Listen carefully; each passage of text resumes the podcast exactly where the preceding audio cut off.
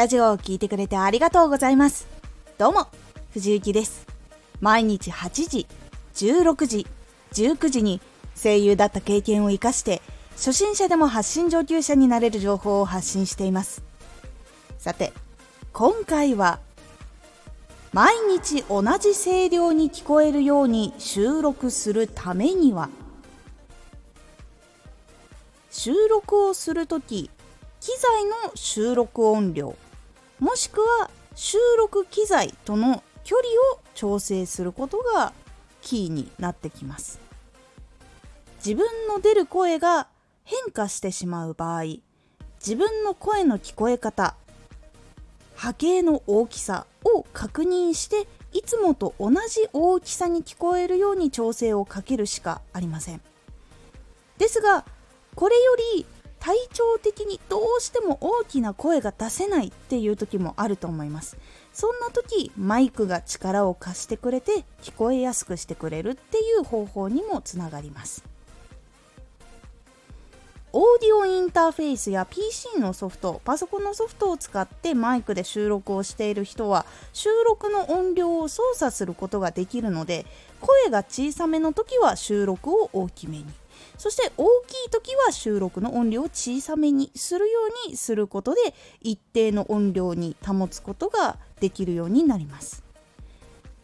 しかし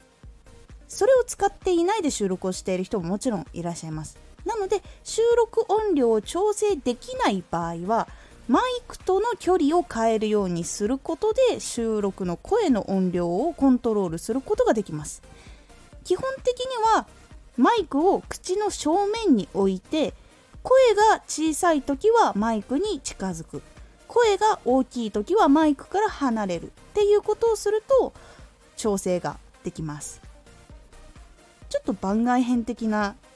これはやり方なんですけどマイクに声を収録する時のコツになります。どうしても距離が調整できない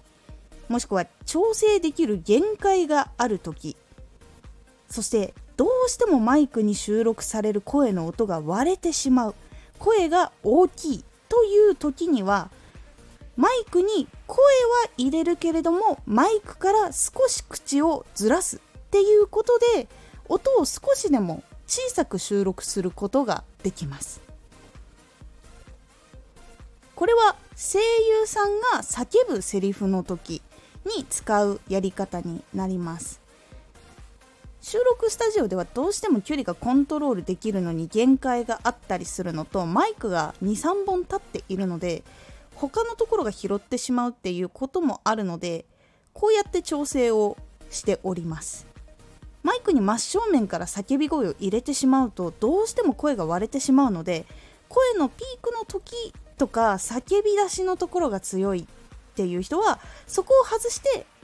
マイクの正面からちょっとだけ口を外して声を出すっていうやり方をしてちゃんとマイクに声は入れるんだけど音が割れないように調整をするっていうやり方をしています。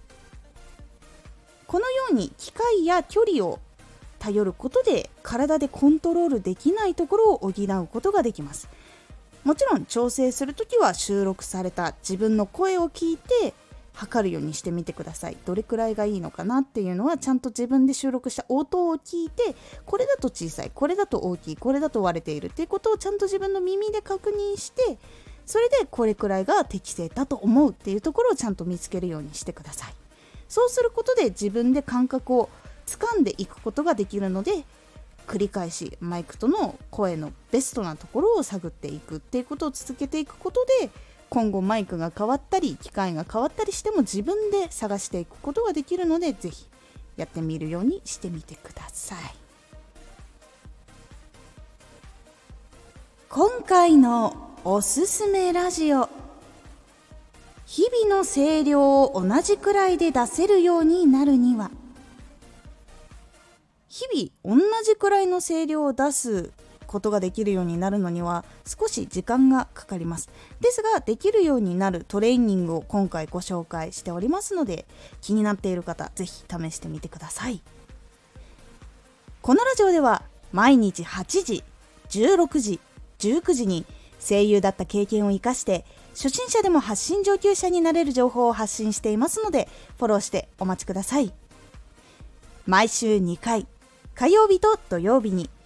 藤雪から本気で発信するあなたに送るマッチョなプレミアムラジオを公開しています。